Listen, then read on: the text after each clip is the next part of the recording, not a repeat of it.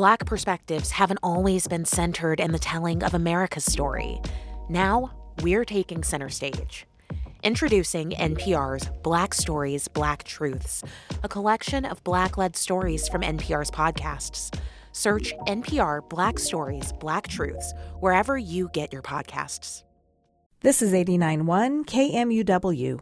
Up now, KMUW's Fletcher Powell looks at a new movie that he says is a welcome throwback.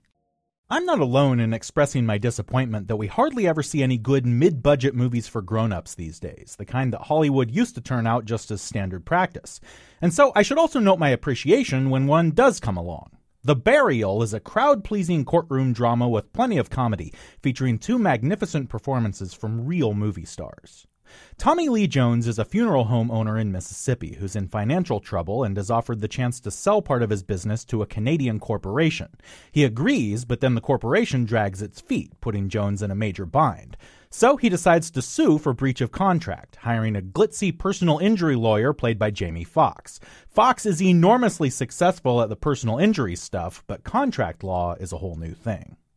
The movie is based on real events, which adds some extra drama and some extra satisfaction when it's all said and done, though it also produces some exasperated resignation on our parts as the case proves to be yet another in which a huge corporation exploits the most vulnerable people.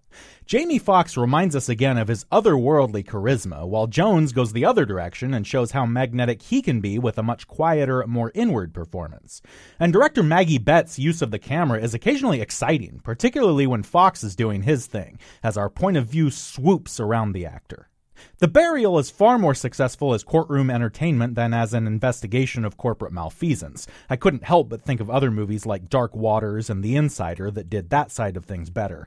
And there's one scene that's almost entirely awkward exposition that felt jarring.